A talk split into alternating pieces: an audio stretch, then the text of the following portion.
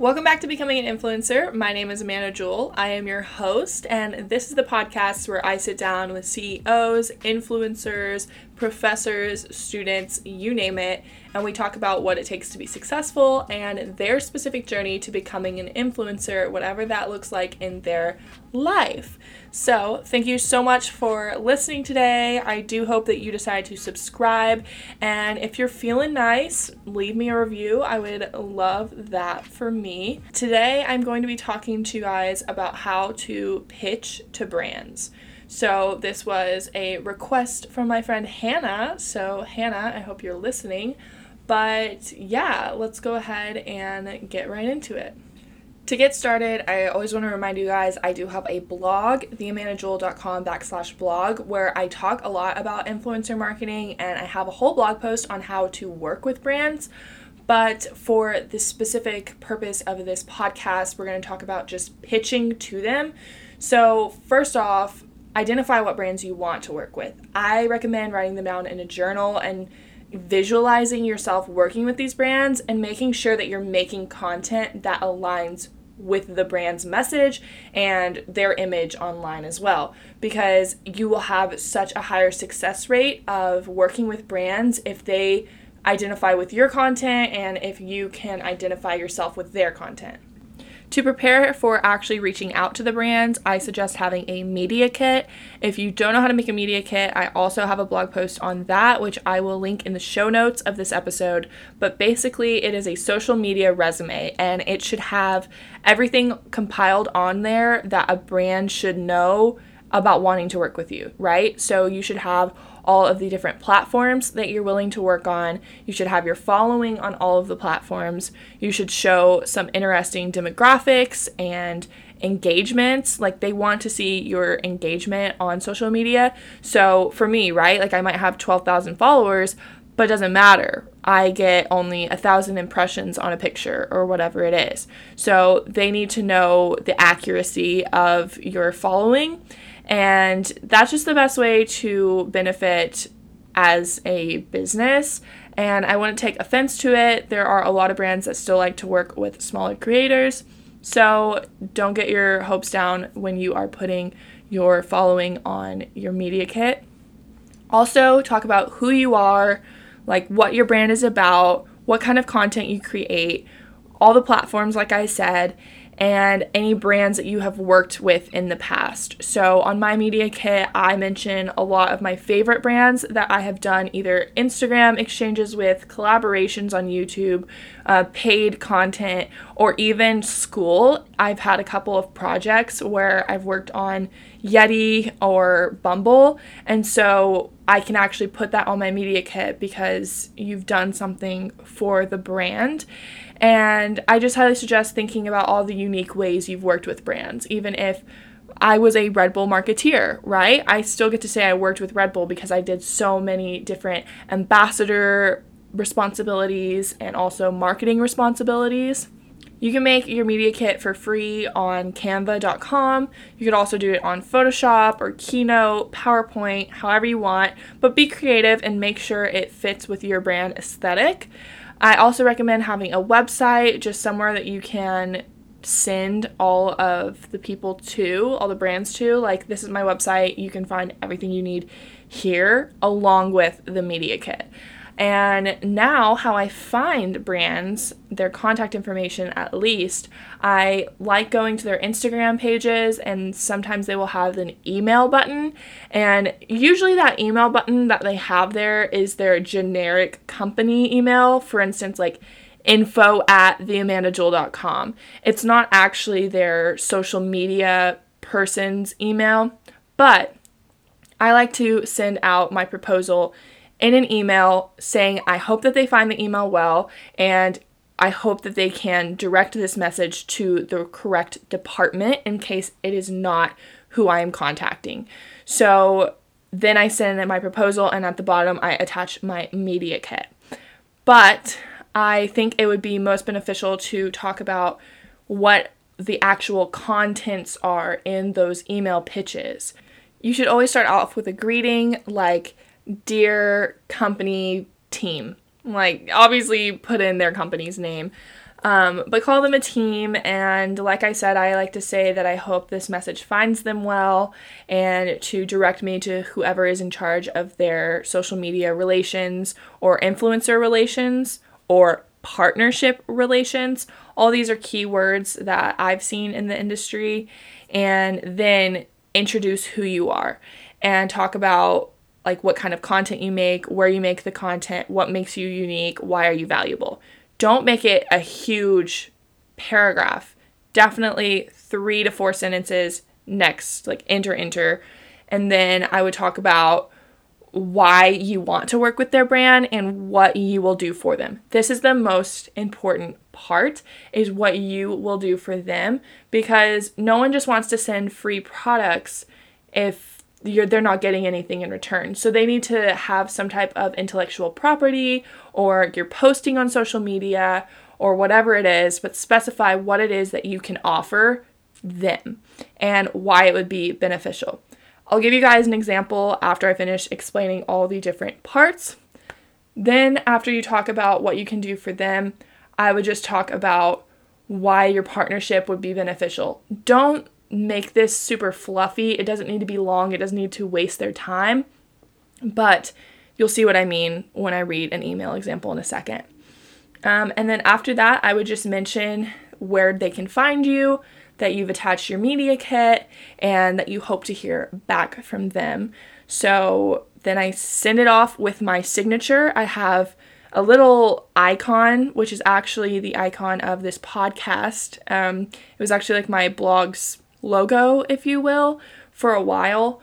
But I sent it off with that and it says my name and then it has my website hyperlinked. And this was something that Cameron made for me, but I know that you can find a way to make an email signature using the good old Google. But yeah, so now I'm going to pull up an email that I sent to a mattress company, and this was the email format that I follow for everything. I just completely change out the company, and what they do. So, you know, I wouldn't say, you sell athletic wear to a mattress company. I would be like, I'm in love with your home bedding. But if it was a skincare line, I would obviously talk about their skincare products and etc. etc. So, here we go. It's been about a year since I've sent this exact email, but I just really like the way it was formulated, which is why I want to share it with you guys. And yeah, things have changed since this email was composed clearly, but if you listen, you can pick up on the key things that I am displaying about myself in order to sound more appealing to the brand and show them that I am valuable when it comes to marketing, etc. So, here I go.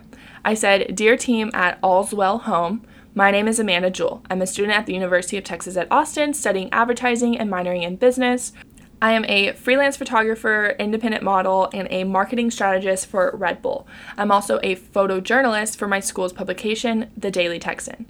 It's a new year, which means that we are taking action to become our better self. In order to become our best self, you need to have your best sleep, right? I'm reaching out to your team today proposing a partnership with your incredible brand. I currently reside in my college apartment and would love to share with you my niche audience a perfect mattress or topper for college kids and young adults. As a content creator, I would love to create content that Allswell can use.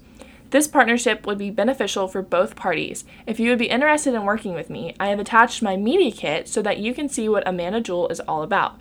If you have any questions, please do not hesitate to ask. I am looking forward to working with you guys.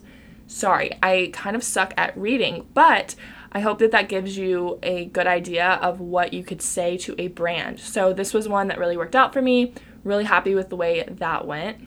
And then to give you guys an example of something more recent, I said, Dear skincare team, I hope this email finds your media team well. My name is Amanda Jewell. I'm a college student studying advertising at the University of Texas at Austin with a focus in media and analytics.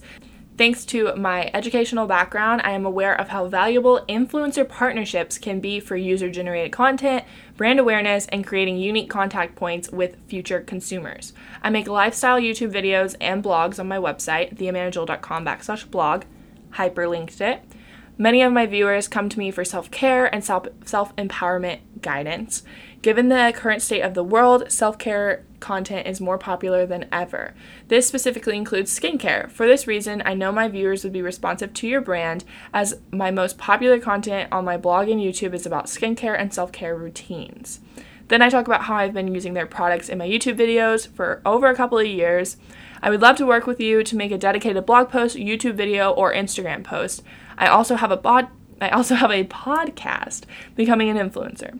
I've attached my media kit with my impact per platform.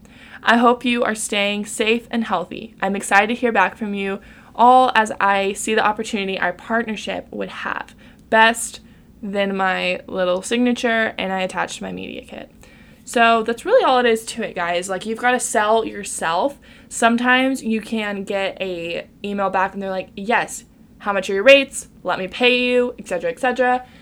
Sometimes they're like, hey, we're not really doing any paid content right now. We can send you a PR box. And that's usually great for me right now, especially as a smaller creator, because I only reach out to brands that I genuinely want to work with when it comes to pitching. And so them sending me free product usually still a win in my book. If you haven't been taking notes already on this podcast, I recommend listening to it again and not only making an outline for your email templates that you can use for upcoming brand deals, but also going back through and listening to my emails that I just read to you and writing down specific keywords that will help you out. User generated content, impact per platform, all these things are terminology that I have picked up not only through influencer marketing, but also through my advertising degree.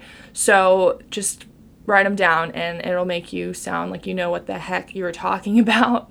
And then once you send that email, I would also make sure that you are constantly engaging on their Instagram content. That is something that I have picked up as advice from other creators is that they will comment on a brand's Instagram pictures and then their name becomes more familiar to whoever is in charge of social media most of the time. And then I would also say to follow up. I am not the best at following up. I feel annoying sometimes, but I personally have had a lot of buried emails where someone has to follow up with me about something I genuinely am interested in. So I know that if people are helping me out, they probably are, they may accidentally let my email get buried. You know what I mean? And when my friend Audrey Stowe was on the show, you can go back to our podcast that we recorded together, and she talks about how she makes a lot of her money by following up. So that's a huge advice to anyone listening that has the opportunity to follow up but just has not yet. Another question is how you figure out how much you should charge for a post. I personally have heard that you can charge $100 per 10,000 Instagram followers. And then when it comes to TikTok, I feel like that is such a new landscape that you can make the rules up there. And especially companies now about TikTok, they don't know what they're supposed to be paying for. So you can kind of tell them what's up when it comes to that. I would also say not to undersell yourself. Um, definitely like be reasonable, but if you can get $150 for a TikTok, charge $150 for a TikTok. And that goes for anything. I have been paid 200 to $300 to post a picture on Instagram. And in the last podcast, Emily June was saying she feels guilty about taking money from brands, but what I said to her was that this this is money that they are going to spend on ad dollars anyway, that they would pay an advertising agency, that they will pay Facebook, Instagram, Pinterest for ads. So if you are the ad itself, don't feel guilty for taking that money. Now, again, like I told her as well, if it's a small business or a little startup that she cares about, don't take their money. But when it comes to these bigger brands, don't be afraid. And they know their budget. If they don't have the money for it, they will tell you straight up.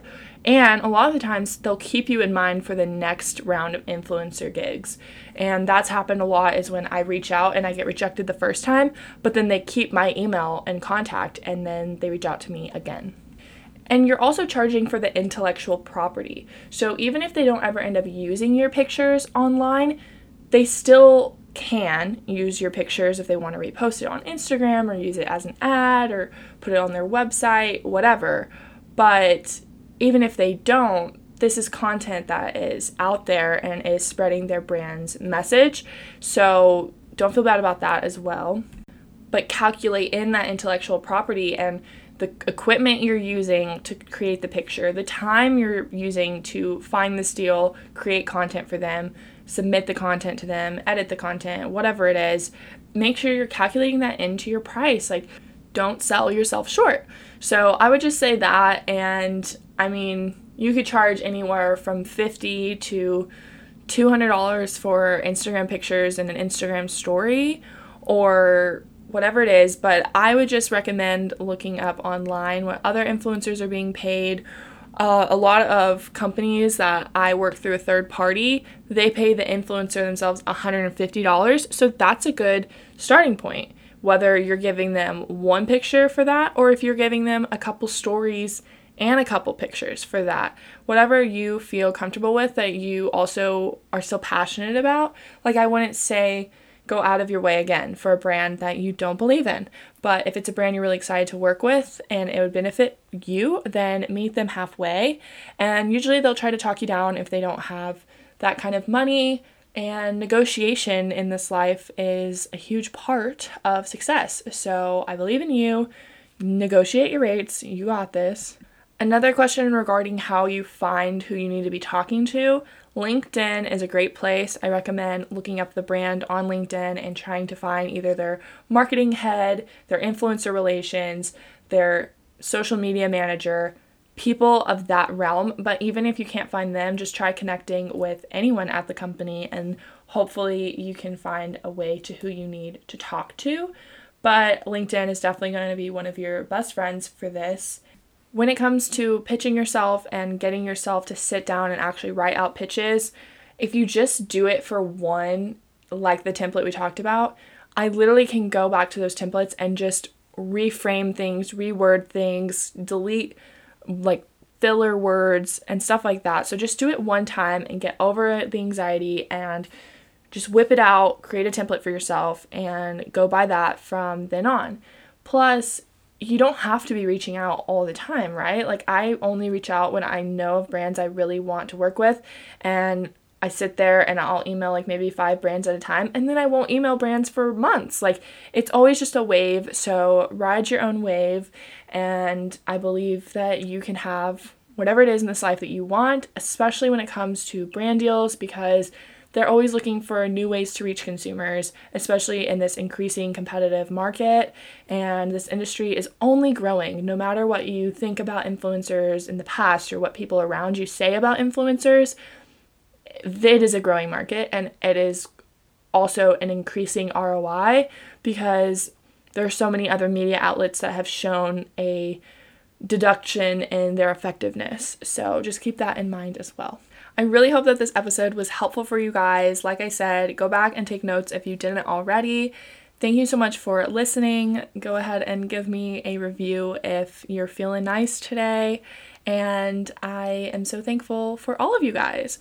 I also just started back to school. All my classes are online. I'll probably dedicate another podcast to that, but it's interesting. It's kind of hard to figure out when I'm working, when I'm relaxing, when I'm doing school. And of course, as a content creator, there's always so many things I could be doing for my own brand. So we're working on balance and just welcome to the journey, you guys. But yeah, I'll have everything linked in the show notes that I mentioned. Also, I have a Teespring account selling becoming an influencer face mask and mugs. So they're pretty pricey, but if you want to rep becoming an influencer, my heart goes out to you. I will talk to you guys in the next episode of Becoming an Influencer. Later.